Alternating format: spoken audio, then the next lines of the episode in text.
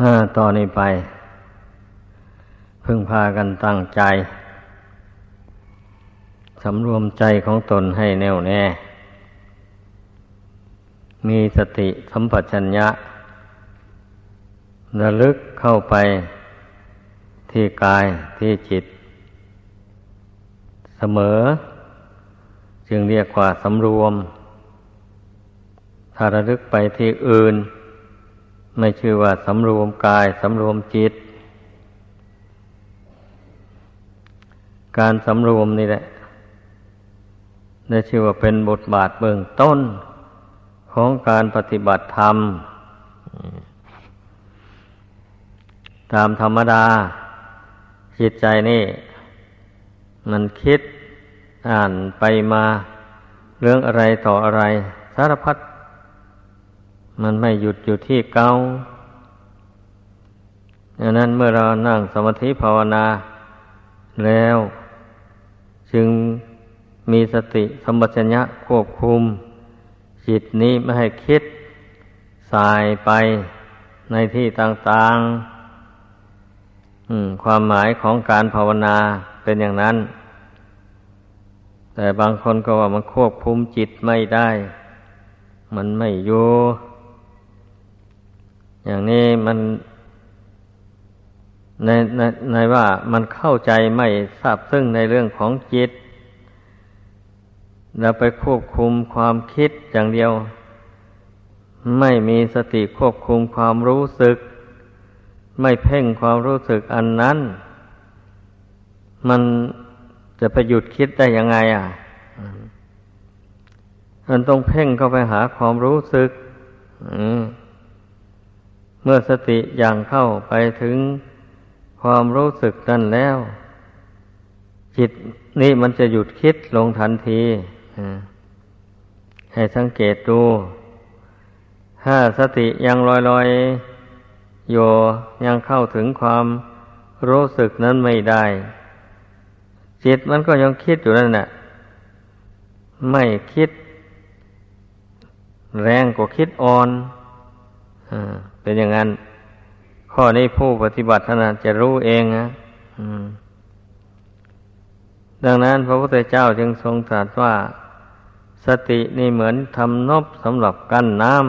ำไม่ให้ไหลลงไปสู่ที่ตามให้มันไหลบ่าขึ้นไปใส่หน้าใส่สวนของบุคคล แต่ถ้าทำนบไม่แข็งแรง กระแสน้ำมันพุ่งเข้ามา กระทบเอามันก็พังลงไป เพราะมันไม่แข็งแรง อันนี้ชั้นใดก็อย่างนั้นเนี่ยเมื่อสติไม่แข็งแรง มันก็กั้นกระแสจิตไว้ไม่ได้ เพราะกระแสจิตนี่มันมีตัณหาอาวิชชา เป็นเครื่องดำเนิน เป็นเครื่องปั่นจิตให้คิด ให้อยากได้อะไรต่ออะไร ไม่มีสิ้นสุด ดังนั้นเราจึงต้องสร้างสติสัมปชัญญะ นี่ขึ้นภายใน ควบคุมจิตนี้ให้ได้ เมื่อควบคุมจิตได้แล้ว มันก็หยุดความคิดความนึกได้ขอให้เข้าใจ ถ้าพูดอีกโดยสรุปแล้วก็ว่า ตนแหละควบคุมตนเองนะเพราะว่าจิตนะมันมีเป็นหนึ่งเท่านั้น มันไม่ได้เป็นสองเป็นสาม เมื่อตนรู้ตอนเมื่อใดแล้วก็เป็นนั้นว่า ยุติความคิดความนึกต่าง ๆได้ เป็นอย่างนั้น ที่พระพุทธเจ้าทรงสอน ให้เจริญพระกรรมฐานนั่นนะถ้าเผื่อว่าจิตมันไม่อยู่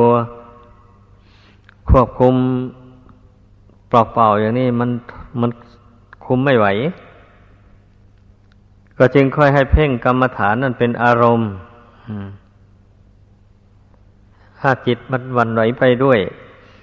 กิเลสชนิดใดก็ต้องเจริญกรรมฐานชนิดนั้น เป็นเครื่องแก้กันอย่างนี้นะ เช่นอย่างว่าถ้าจิตมันฮึกเหิมมาก มันดิ้นรน เพลิดเพลินเกินประมาณ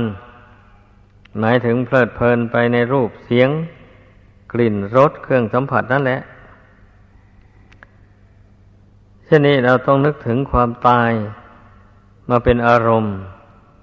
เช่นนี้ อาจจะเพลิดเพลินไปเอาอะไร ในเมื่อความตายมันขวางหน้าอยู่โน่น จะดิ้นรนแสวงหาอะไรไป มันไม่ทันอิ่ม ในการแสวงหาในความต้องการ อันนั้นมันก็มาตายเสียก่อน มันเป็นอย่างนี้แหละความชีวิตของมนุษย์เรานี่นะ เยกว่าตายจมอยู่ในน้ำแห่งตันหาสำหรับผู้ไม่ปฏิบัติธรรม มันเป็นอย่างนั้น คนโบราณท่านเล่าให้ฟังไว้ มีผู้เฒ่าผู้หนึ่ง เวลาเจ็บหนักลงจวนจะตาย ห่วงเงินทอง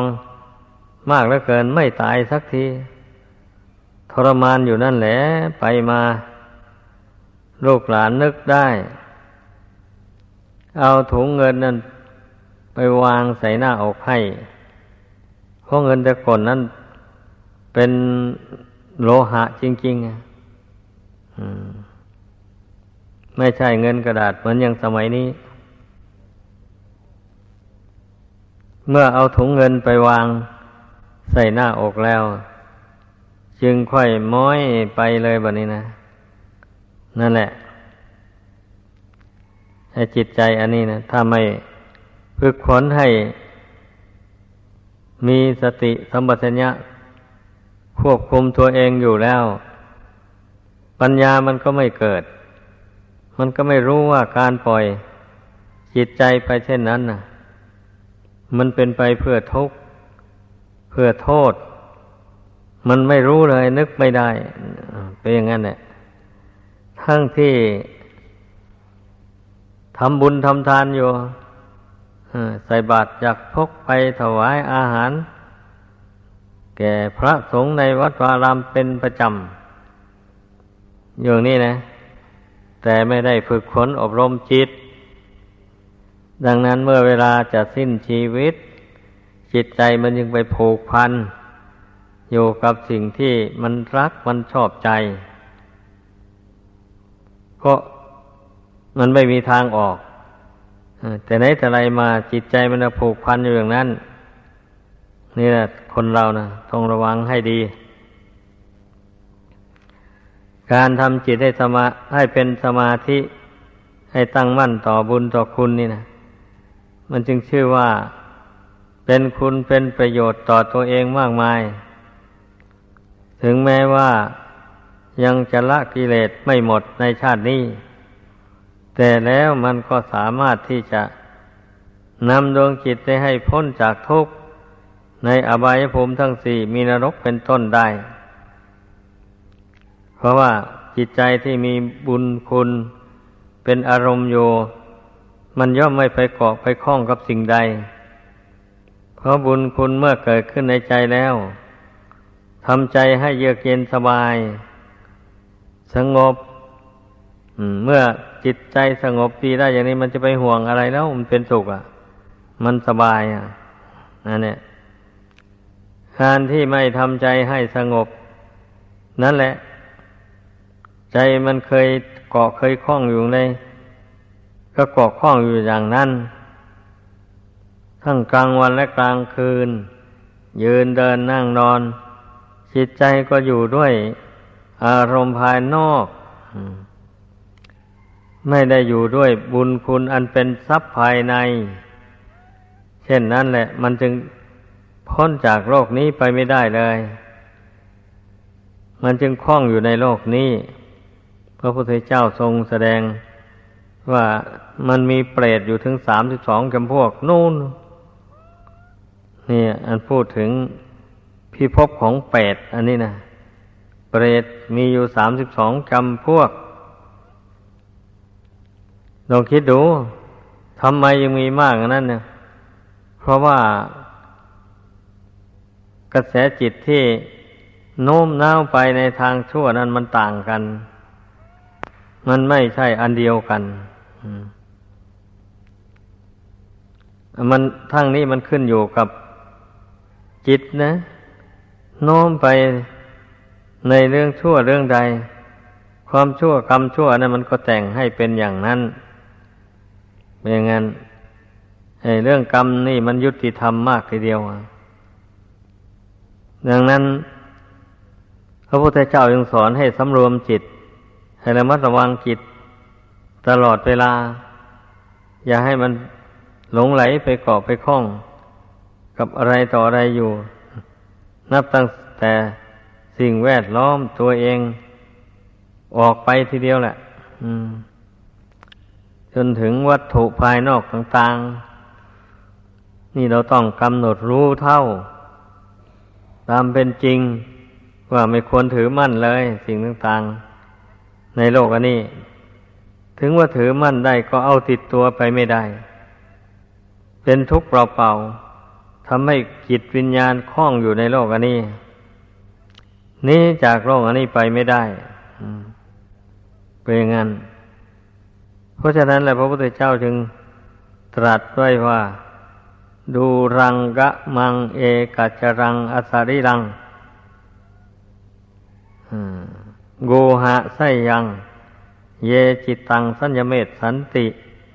โมกขันติมารบันธนา ปกติของจิตนี่มีดวงเดียว แต่เที่ยวไปไกล มีถ้ำคือร่างกายเป็นที่อาศัย บุคคลใดจะสำรวมจิตของตน ให้ดีบุคคลนั้นจะพ้นจากบ่วงแห่งมารดังนี้ พระพุทธเจ้าทรงตรัสว่า จิตนั่นมีดวงเดียวเท่านั้นเองนะอั อันที่ว่ามันเที่ยวไปไกลนั่นนะหมายความว่ามันส่งกระแสของตน ไปทั่วพิภพนี้ อย่างนั้น แต่ดวงจิตไม่ได้ไปหรอก ไม่ได้ไปเหมือนอย่างไฟฟ้าอย่างนี้นะ หลอดมันอยู่กับที่ แต่เมื่อกดสวิตช์ไฟวิ่งเข้าไปในหลอดแล้ว มันก็ส่องแสงสว่างไปทั่วเป็นอย่างนั้น ไปทั่วบริเวณเท่าที่รัศมีของกำลังไฟฟ้าจะเพิ่งส่องไปถึงเป็นอย่างนั้นคันเมื่อกดสวิตช์แล้วไฟมันก็ดับเข้ามาอยู่ที่หลอด นั่นแหละ เป็นอย่างนั้น อันนี้ชั้นใดก็อย่างนั้นแหละ เมื่อรู้ว่าการส่งกระแสจิตไปในโลกนี้ มันเป็นทุกข์ มันเป็นเครื่องข้อง อยู่ในโลกนี้อย่างนี้นะ แล้วก็เพ่งสำรวมจิตไม่ให้คิดส่งสายไปให้ให้จิตมันเป็นหนึ่งอยู่ภายใน จิตเดิมใจเดิมแท้มันเป็นหนึ่ง แล้วมันเลื่อมใสด้วย นี่พุทธเจ้าทรงแสดงไว้นะ อันที่มันเศร้าหมอง ก็เพราะเหตุว่าตนเองนั่นแหละ สร้างอุปกิเลสให้มา ครอบงำตัวของตัวเอง จึงได้เศร้าหมองขุนมัว เช่น เมื่อมันเกิดขึ้นมาทีแรกนะ แต่เป็นเด็กๆอยู่ มันไม่ทันรู้เรียงสาอะไร มันก็มีความอยากน้อยมาก อยากดูดนม อยากรับอยากนอน อยากกดอุจจาระปัสสาวะเท่านั้นแหละแต่สิ่งอื่นมันยังนึกไม่ได้ เป็นอย่างนั้น แต่คันเมื่อร่างกายมันเจริญวัยใหญ่โตขึ้นมาแล้ว อินทรีย์มันแก่กล้าขึ้นแล้ว ความอยาก อันใดมันก็เกิดขึ้นในใจมันเป็นอย่างนั้น มันจึงได้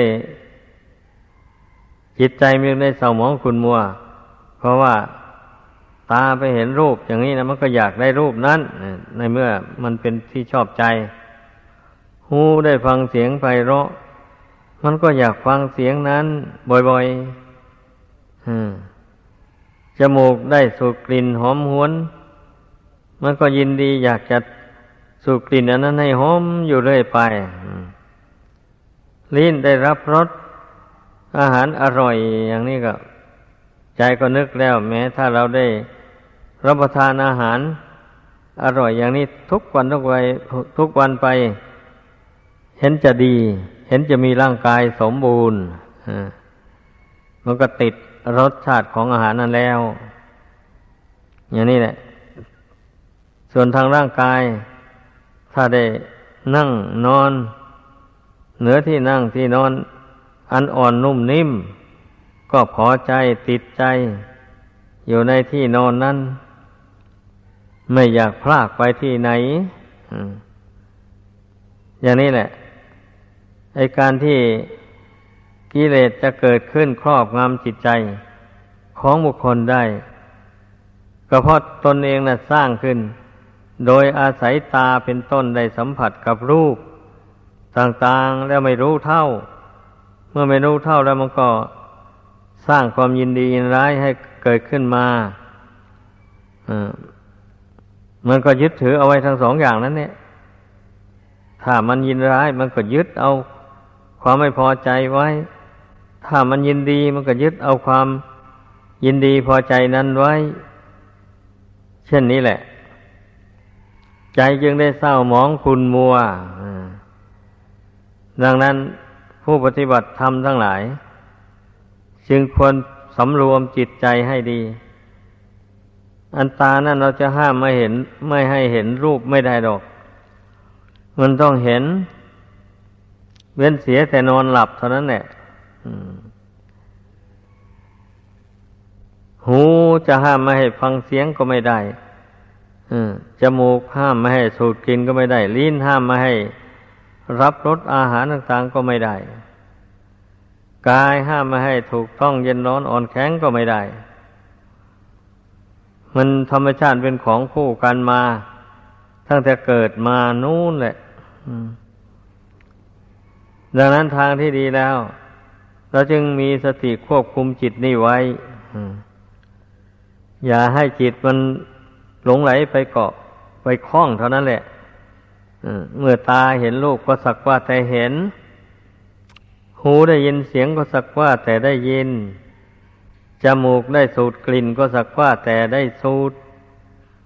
ลิ้นได้รับรสอาหาร ก็สักว่าแต่ได้รับรสอาหาร กายได้ถูกต้องเย็นร้อนอ่อนแข็งก็สักแต่ว่า ความสัมผัสถูกต้อง ใจได้รับรู้อารมณ์ทั้งห้านั้น ก็สักแต่ว่ารู้ อารมณ์เหล่านั้น เกิดขึ้นแล้วก็ดับไป ไม่ใช่มันยั่งยืนถาวรอะไรเมื่อจิตมันเห็นอยู่อย่างนี้ มันรู้อยู่อย่างนี้ มันก็ไม่เกาะไม่คล้อง กับรูปเป็นต้นดังกล่าวมานั้น เมื่อไม่คล้องอยู่ในโลกนี้ มันก็ไม่คล้องอยู่ในโลกหน้าถ้าปล่อยวางได้จริง ๆ นะ อย่างนี้แหละถ้าหากว่า ผู้มีอินทรีย์ยังอ่อนโยมันจะคล้องอยู่ในรูปเสียงกลิ่นรสบ้าง ก็ไม่ใช่คล้องสนิทที่ว่าจมไปจริง ๆ ยังมีเวลาพิจารณาได้อยู่ก็เหมือนอย่าง พวกที่จำศีลภาวนาทำบุญทำทานชำระกายวาจาบริสุทธิ์ แต่ยัง ชำระจิตใจให้บริสุทธิ์เต็มที่ไม่ได้ แต่เพียงบริสุทธิ์จากบาปจากโทษ เท่านั้น ตายแล้วก็ยังไปเกิดสวรรค์อย่างนี้แหละ เรียกว่าได้รูปร่างกายละเอียดเข้ากว่าเก้า ไม่หยาบเหมือนเดิมเนี่ยอำนาจของบุญนะเป็นอย่างนั้น อันจิตใจนี่ก็เหมือนกันนะ ก็เมื่อพิจารณาเห็นทุกสิ่งทุกอย่าง ในโลกนี้เป็นของไม่เที่ยงไม่ยั่งยืน ไม่ใช่ของเราของเขาอะไร จิตดวงนี้มาอาศัยอยู่ชั่วคราวเท่านั้นเอง ดูแต่ร่างกายนี่มันก็ยังจะแตกกระดับอยู่แล้ว แล้วสิ่งอื่นน่ะ จะเอาไปได้หรือ แต่ร่างกายก็ยังเอาไปตามไม่ได้แล้ว ก็ต้องมีอุบายสอนจิตใจเข้าไปอย่างนี้ เมื่อมีอุบายปัญญาสอนจิต จิตรู้เห็นตาม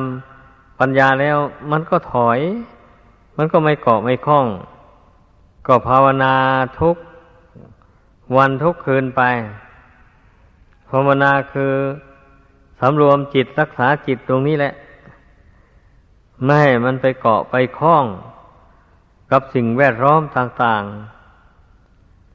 ในโลกนี้ นับแต่ร่างกายออกไปดังกล่าวมาแล้วนั่น แต่ว่าอันร่างกายนี่นะเมื่อหากว่า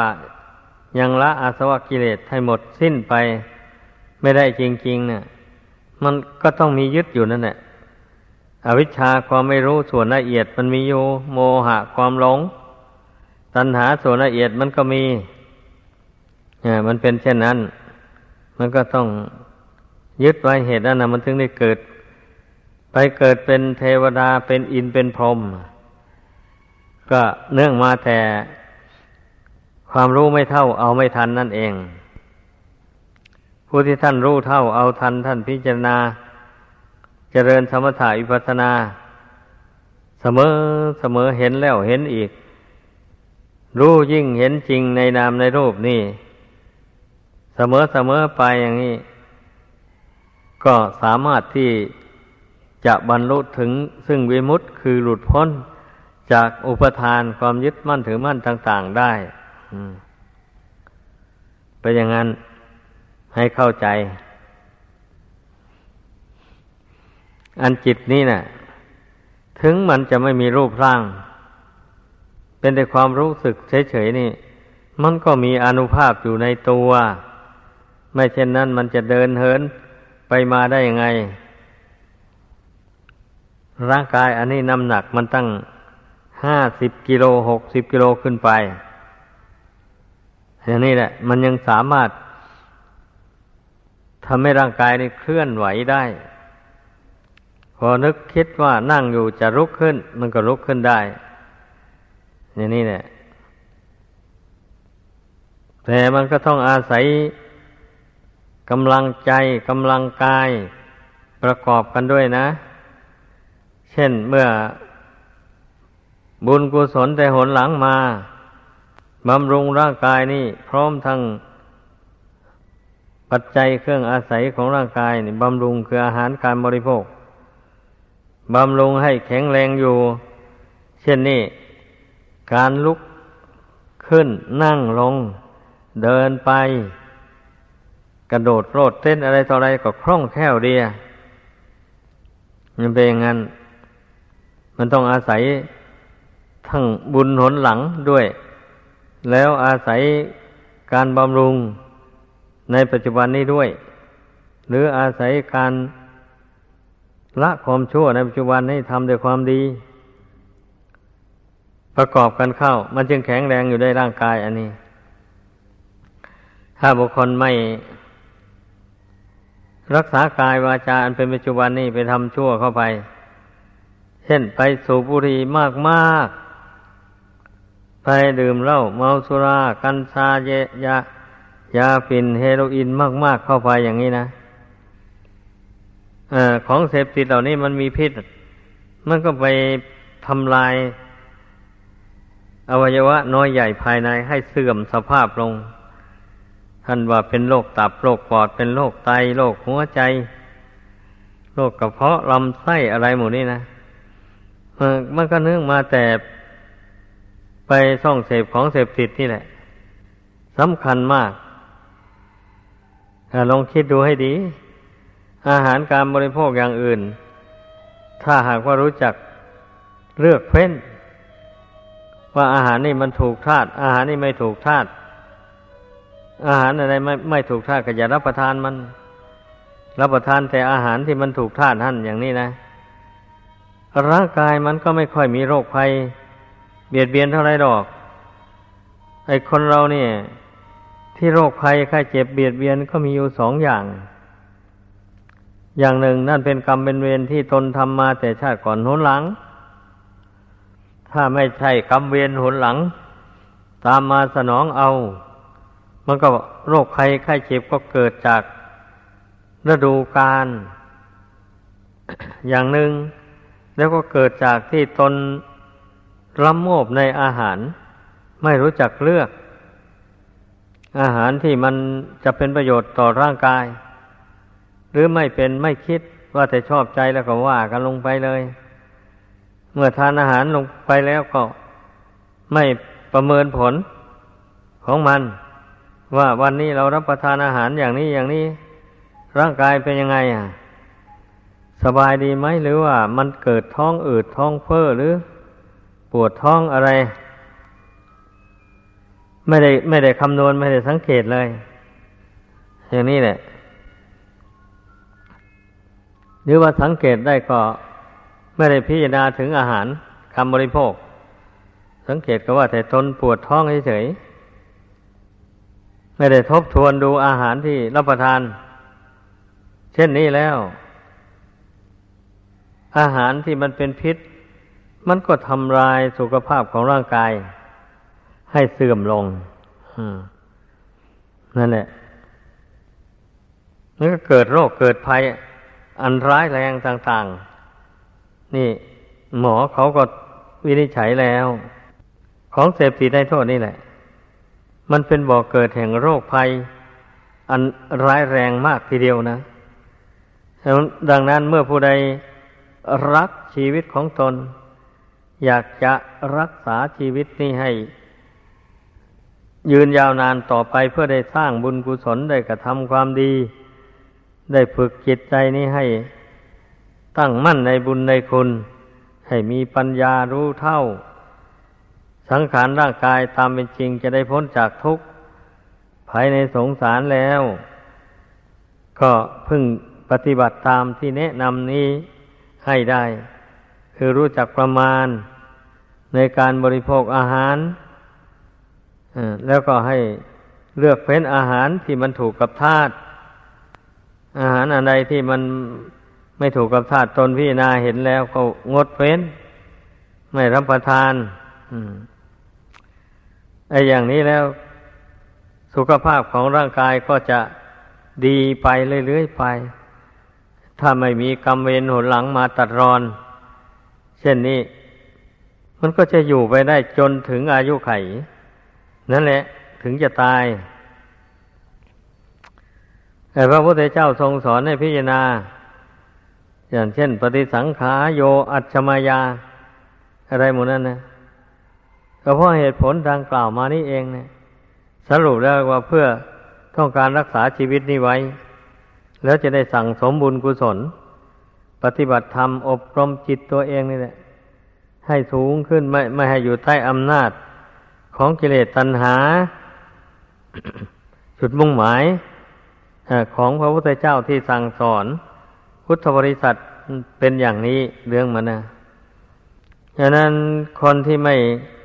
สันทัดกรณีดังกล่าวมานี่แล้วก็ละเลยเสียไม่สนใจ ไม่สนใจก็เอาแล้วเมื่อไปส่องเสพของเสพติดนั่นมากๆเข้าไปแล้วก็ หน่อยก็โรคภัยร้ายแรงก็เบียดเบียนร่างกายเอา จิตนี่ก็พลอยเป็นทุกข์เดือดร้อนไปตามนะอย่างนี้มันจะตายเร็วๆก็ไม่ตายนะ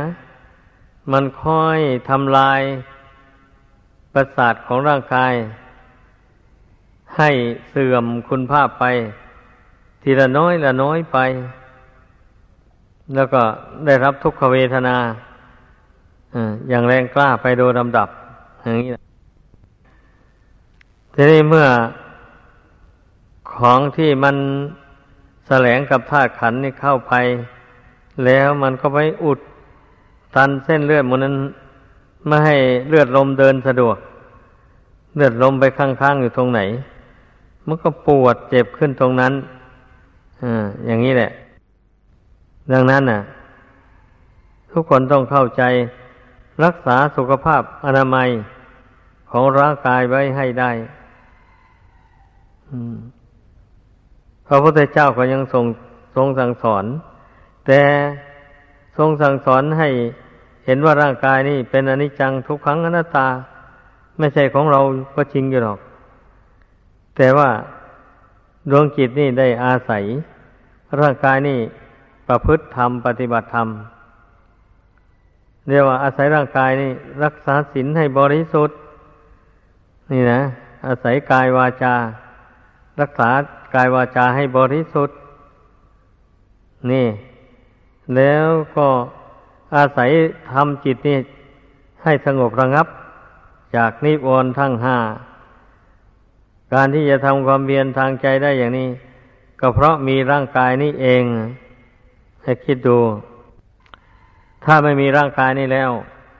ก็ทำความเพียรอย่างนี้ไม่ได้เป็นอย่างนั้น เมื่อมาเกิดอาศัยร่างกายของมนุษย์ ก็อาศัยร่างกายของมนุษย์เนี่ย ฝึกจิตฝึกใจอันนี้สำหรับผู้ไม่หลงไม่เมา ผู้เห็นทุกข์ภัยในสงสาร ถ้าไปเกิดเป็นเทวดา ก็อาศัยร่างของเทวดา นั่นแหละทำความเพียรฝึกจิตนี่ให้สงบระงับเจริญปัญญา อยู่ในร่างของเทวดา เป็นพรหมก็ฝึกจิตใจอยู่ในความเป็นพรหมนั่นแหละ นี่พวกนี้ฝึกจิตใจได้ถ้าไปเป็นสัตว์นรกไปเป็นเปรตอสุรกายสเดรฉาน แล้วเช่นนี้มันฝึกไม่ได้เลย เพราะว่าเป็นสัตว์นรกก็ไปคอยแต่เสวยวิบากกรรมของบาปกรรมอันนั้นอยู่นั้น ได้รับแต่ทุกข์ทนทรมานอยู่ แล้วมันจะเอาเวลาที่ไหนมาทำจิตใจสงบระงับได้ให้คิดดูให้ดี ถ้าไปเป็นเปรตแล้วก็ได้เสวยทุกขเวทนา อย่างใดอย่างหนึ่งไม่ใช่ว่าเป็นเปรตแล้วมันไม่จะมีแต่มีความสุขอย่างเทวดาไม่มีแล้วคำว่าเป็นเปรตแล้วมันต้องมีร่างกาย ไม่สมบูรณ์ไม่บริบูรณ์ไม่ปกติ มันต้องได้เสวยทุกขเวทนาอยู่นั่นแหละ แต่ว่ามันเบากว่าสัตว์นรกเท่านั้นเองเนะ่ย ไปเป็นอสุรกายแล้วก็เหมือนกันไปเป็นสัตว์เดรัจฉานก็เหมือนกัน มันก็ได้รับทุกข์ทนทรมานอยู่นั้น ทั้งไม่มีสติไม่มีปัญญาอะไรเลยเราก็รู้ๆกันอยู่สัตว์เดรัจฉานนะ มันก็เป็นทรัพยากรของมนุษย์เท่านั้นแหละ มนุษย์ไปเที่ยวจับเอามันมาใช้สอยอให้มันฝึกให้มันรู้จักไถนา รู้จักคลาดนา รู้จักลากล้อลากเกวียน สมัยที่ใช่ล้อใช่เกวียน โยนี่นะ ก็อาศัยวัวควายเหล่านี้แหละ เป็นพาหานะถ้านั่นแหละสัตว์มันไม่มีปัญญาอะไรเลย ดังนั้นพิจารณาให้มันละเอียด ผู้ปฏิบัติธรรมนะเมื่อพี่นาเห็นอย่างนี้แล้วมันก็เบื่อหน่ายไม่อยากไปเกิด อืม เมื่อเมื่อเมื่อไม่อยากไปเกิด ในอบายภูมิทั้งสี่เช่นนั้นเลยทำยังไงบะนี้ ก็ทำยังไงก็ละบาปสินี่พูดง่ายๆแล้วบาปนั่นแหละพาไปเกิดในอบายภูมิทั้งสี่ก็ต้องละบาปเมื่อละบาปได้แล้ว สร้างแต่บุญแต่กุศล บุญกุศลมันก็นำดวงจิตนี่ไป เกิดที่สุขสบาย นี่แหละเมื่อเห็นทุกข์เห็นภัยในอบายภูมิ เชื่อพระปัญญาตรัสรู้ของพระเจ้าจริง ๆ ว่านรกนั้นมีจริง สวรรค์มีจริง เปรตอสุรกายมีจริง แต่สัตว์เดรัจฉานนี่ เรารู้กันอยู่แล้ว สัตว์เดรัจฉานมันก็อยู่ในทุกขติภูมิ ทั้งสี่นั่นแหละ แต่ว่ามันเบาบางกว่าเพื่อนเท่านั้นเอง ดังนั้นเนี่ย ให้พึ่งพากันพิจารณาดูให้ดี ไปเกิดที่ไหนก็จิตดวงเดียวนี่แหละความรู้สึกนึกคิดอันนี้เองนะไม่ใช่อื่นไกลอะไร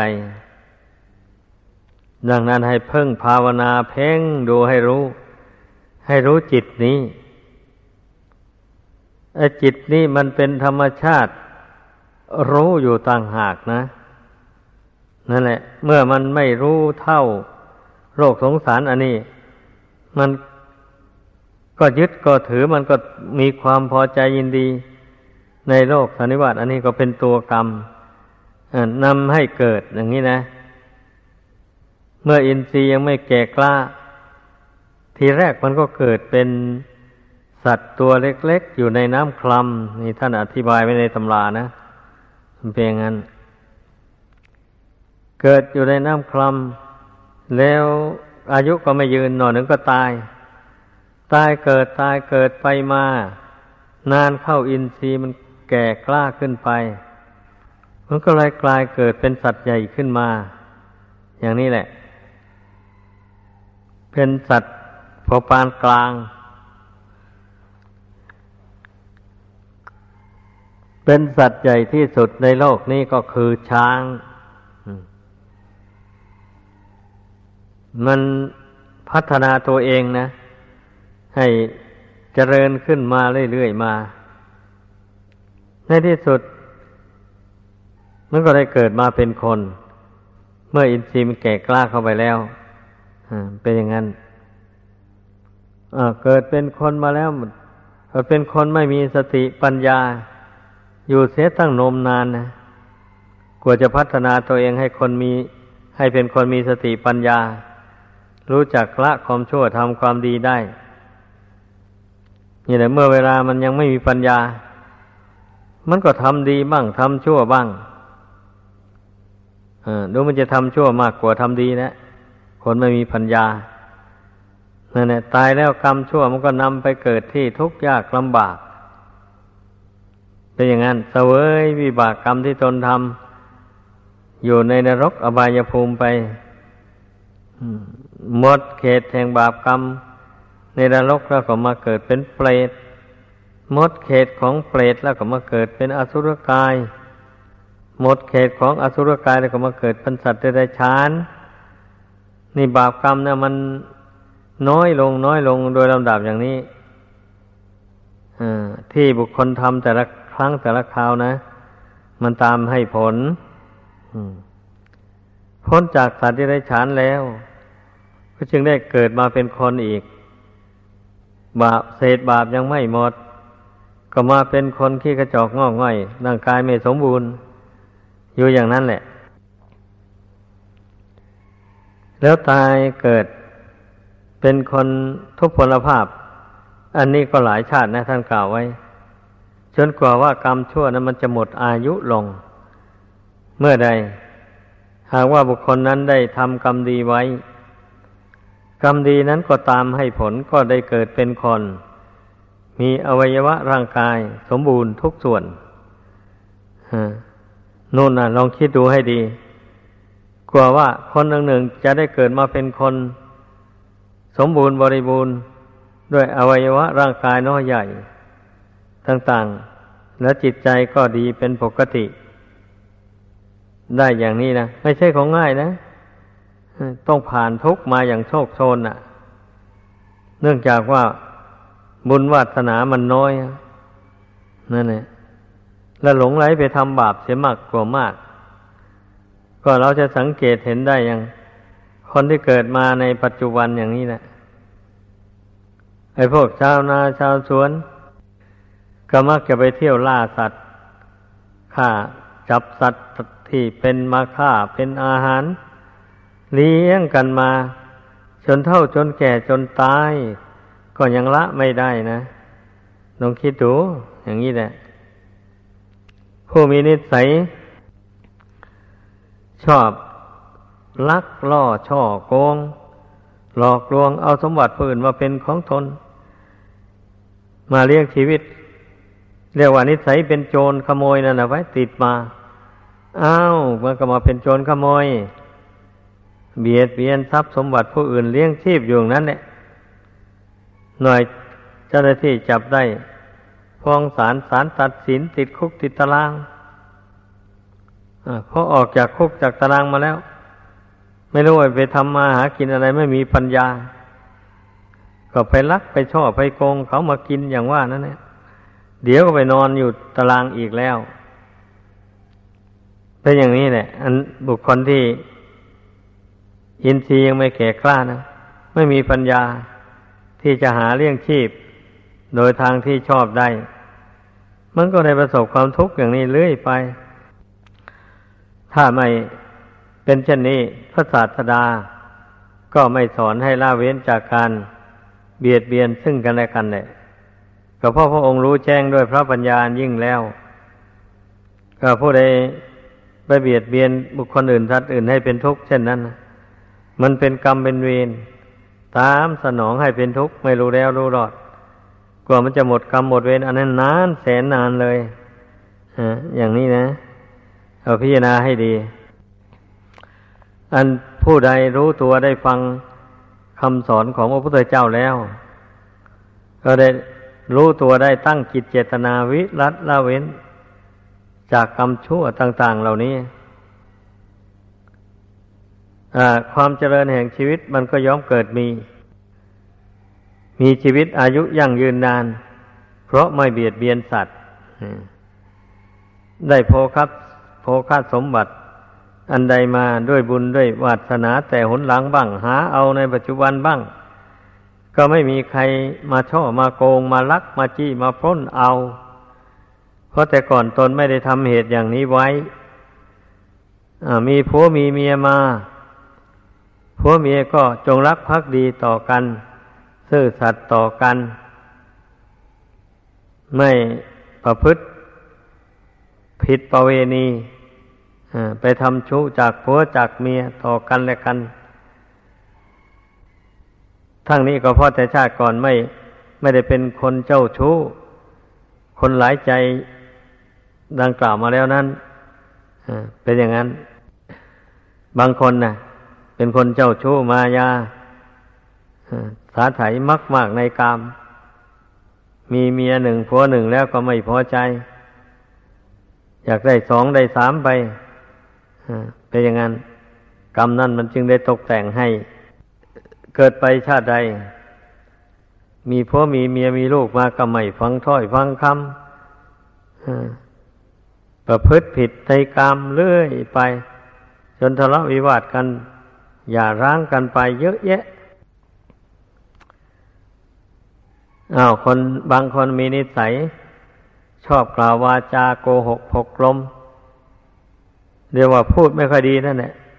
นอกจากพูดโกหกหลอกลวง คนอื่นด้วยวาจา อันไม่จริงไม่จังแล้ว ก็ยังไปพูดยุยงให้คนอื่น ทะเลาะวิวาทกัน แตกธรรมคีกัน แล้วยังไม่พอนะ ยังไปพูดคำหยาบ ต่อบุคคลอื่น และสัตว์อื่นเมื่อตนโกรธขึ้นมาโกรธดาก็แช่งเพื่อน นี่คนหัวโบราณนะชอบเมื่อแก่อายุมากแล้ว ถ้าโกรธให้ลูกให้หลาน เช่นนี้ หรือโกรธให้ผู้อื่นก็ตาม เอานะกูจะสาบแช่งมึงนะ อย่างนี้แหละ แล้วก็กล่าวคำสาปแช่ง มีหยาดน้ำพร้อมเลยหลั่งน้ำพร้อมเออคนพวกนี้นะอย่าให้มันมีความสุขความเจริญเลย ต่อไป นับตั้งแต่ปัจจุบันนี้แหละไปให้มันเป็นทุกข์เดือดร้อน อย่างโน้นอย่างนี้ ว่าพันนาไปเลย ถึงความเสื่อมแห่งชีวิต อันไปอย่างนั้นนะถือว่าเป็น ถือว่าไม่ผิด ไม่เป็นบาปเป็นโทษนึกว่าคำสาปแช่งของตนนะมันจะไปถูกคนที่ตนเกลียดชังนู่น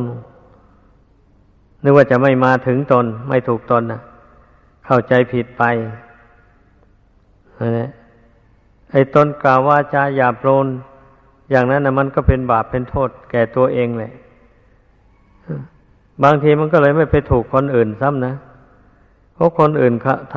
ำบางทีเขาทำดีสูงขึ้นไปอย่างเงี้ยไอ้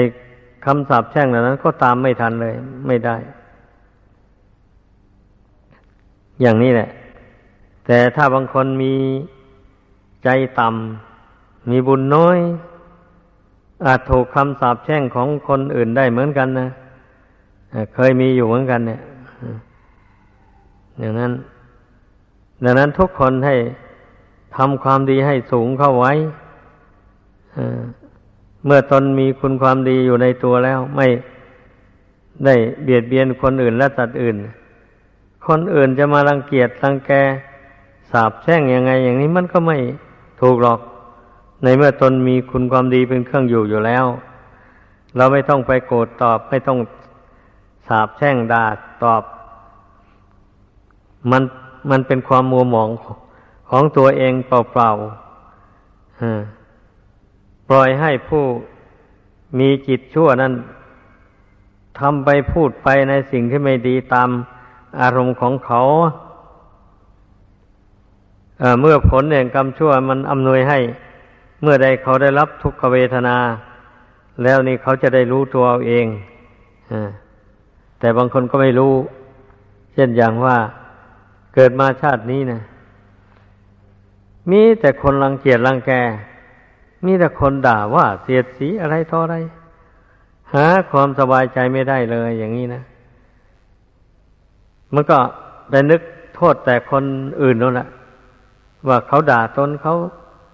สาบแช่งตนอย่างนู้นอย่างนี้ ไปโกรธให้เขาแต่ถ้าหากว่าผู้ใดที่นับถือว่าพุทธศาสนา เชื่อกรรม เชื่อผลของกรรมอะมานึกทบทวนดู เอ๊ะ ปัจจุบันนี้เราก็ไม่ได้ แสดงกิริยากายวาจาหยาบโลนต่อบุคคลผู้นี้มา ในปัจจุบันเนี่ย เราไม่ได้ทำไม่ได้เป็นอย่างนั้น ว่าอย่างกระทบกระทั่งกันกับเพียงเล็กน้อย แต่เขาก็ถือเป็นเรื่องใหญ่ เช่นนี้ฉลอยว่าแต่ชาติก่อนเราต้องได้ด่าได้แช่งเขามาได้แสดงกิริยากายวาจาหยาบคายต่อเขา แล้วกรรมเวรนั่นนะมันก็ตามมาสนองเอา ผู้ใดคิดได้อย่างนี้แล้ว มันก็เว้นนะมันก็อดทนนะไม่ตอบไม่โต้เลย เอาให้เขาด่าว่าเสียดสีไปซะฝ่ายเดียว มันจะสาบจะแช่งอะไรก็แล้วแต่ อันเมื่อเราทำคุณงามความดีสูงขึ้นไปแล้วคำสาบแช่งนั้นตามไม่ทันหรอก เป็นอโหสิกรรมไปเลยเป็นอย่างนั้น ดังนั้นแหละ ทุกคนนะ จึงต้องพิจารณาดูให้มันถี่ถ้วนจริงจังลงไป ในชีวิตอันนี้นะ คำสอนของพระพุทธเจ้านั้นนะทรงสั่งสอนในคนเรานั้นมาวินิจฉัยชีวิตคือความเป็นอยู่ของตัวเองนี่นะแต่ลำพังตนเองแล้ว มันไม่มีปัญญาที่จะวินิจฉัยเลย วินิจฉัยไม่ค่อยได้ ได้กันเพียงนิดๆหน่อยๆเท่านั้นแหละมันจะละเอียดเข้าไปกว่านั้นไม่ได้ เพราะฉะนั้นนะการฝึกฝนปฏิบัติธรรม การ เจริญสมถาวิปัสสนานี้นะจึงได้ชื่อว่าเป็นการชำระจิตใจดวงนี้แหละ ให้หมดจดจากกิเลสเครื่องเศร้าหมองทั้งหลาย เมื่อใจดวงนี้สะอาดแล้วกายวาจามันก็สะอาดไปตามกัน เป็นอย่างนั้น อันนี้แหละที่ว่าพระพุทธเจ้าตรัสว่าจิตนี้มีดวงเดียว แต่มันเที่ยวไปไกล มีถ้ำคือร่างกายเป็นที่อาศัยผู้ใดจักสำรวมจิต นี้ให้ดี ผู้นั้นจักพ้นจากบ่วงแห่งมารนี่ก็ให้พึ่งเข้าใจว่า จิตนี่มันอาศัยอยู่ในร่างกาย แต่อาศัยอยู่ในหาไทยวัตถุนี้ไอ้ส่วนที่มีความรู้ทั่วไปในร่างกายนั่นนะ อันนั้นท่านเรียกว่าวิญญาณธาตุมันเกิดจากดวงจิตตรงนี้แหละเมื่อมีจิตตรงนี้เข้ามาอาศัยร่างอันนี้แล้ว มันก็แผ่อาการของตนออกไปเป็นจักขุวิญญาณ โสตะวิญญาณ คานะวิญญาณ ชิวหาวิญญาณ กายะวิญญาณ นี่นะ มีวิญญาณอันนี้ประจำอยู่ทั่วไปในร่างกายนี่นะเป็นอย่างนั้น ทีนี้เมื่อร่างกายนี่มันวิบัติแปรปรวนไปแล้ว มันวิบัติมากๆเข้าไปแล้วธาตุลมก็อ่อนลงไปธาตุไฟก็อ่อน อย่างนี้นะธาตุน้ำก็เหลวไหล วิบัติไปไม่ปกติ เช่นนี้แล้ว อันวิญญาณก็อาศัยอยู่ในตาเป็นต้นเหล่านี้ไม่ได้ถ้ามันเสียมาว่าบางทีมันก็ดับ ตาก็มองไม่เห็นหูก็ไม่ได้ยินเสียงอะไรจมูกก็ไม่ได้รู้สึกกลิ่นเหม็นกลิ่นหอมลิ้นก็ไม่รู้รสชาติของอาหารอะไรเลยกายก็ไม่รู้สัมผัส เย็นร้อนอ่อนแข็งมันเมื่อจิตนี้ยังไม่ออกจากร่าง มันก็มารู้อยู่แต่จิต ท่านี้เองนะรู้แต่จิต จิตรู้จิต หมายความว่าอย่างนั้นแหละรู้รู้ว่าตนจะตายนี่แหละ บุคคลผู้มีอุปทานมากเนะพอรู้ว่าตนจะตายนะมันทุกข์มันโศกมันเสียใจพิไรลำพันธ์อยู่ภายใน มันเป็นอย่างนั้นเรื่องมันนะถ้าผู้ใดได้ภาวนาได้ฝึกจิตใจนี้ให้สงบระงับ เจริญปัญญาเห็นแจ้งในนามในรูป ที่ดวงจิตมาอาศัยอยู่นี่ตามเป็นจริงแล้ว เวลามันจะแตกกระดับมานี่จิตมันก็ไม่เศร้าโศกเสียใจมันก็มีสติประคองความรู้สึกอันนี้ไว้อยู่ในท่ามกลางอกนั่นแหละ หรืออยู่ในหัวใจนั่นก็ว่าได้นี่มันก็รวมเข้ามาหาหัวใจนั่นแหละวิญญาณทั้งหลาย สัญญาทั้งหลาย เจตสิกกระทำทั้งหลาย มันก็ดับมาดับมา ดับเข้าไป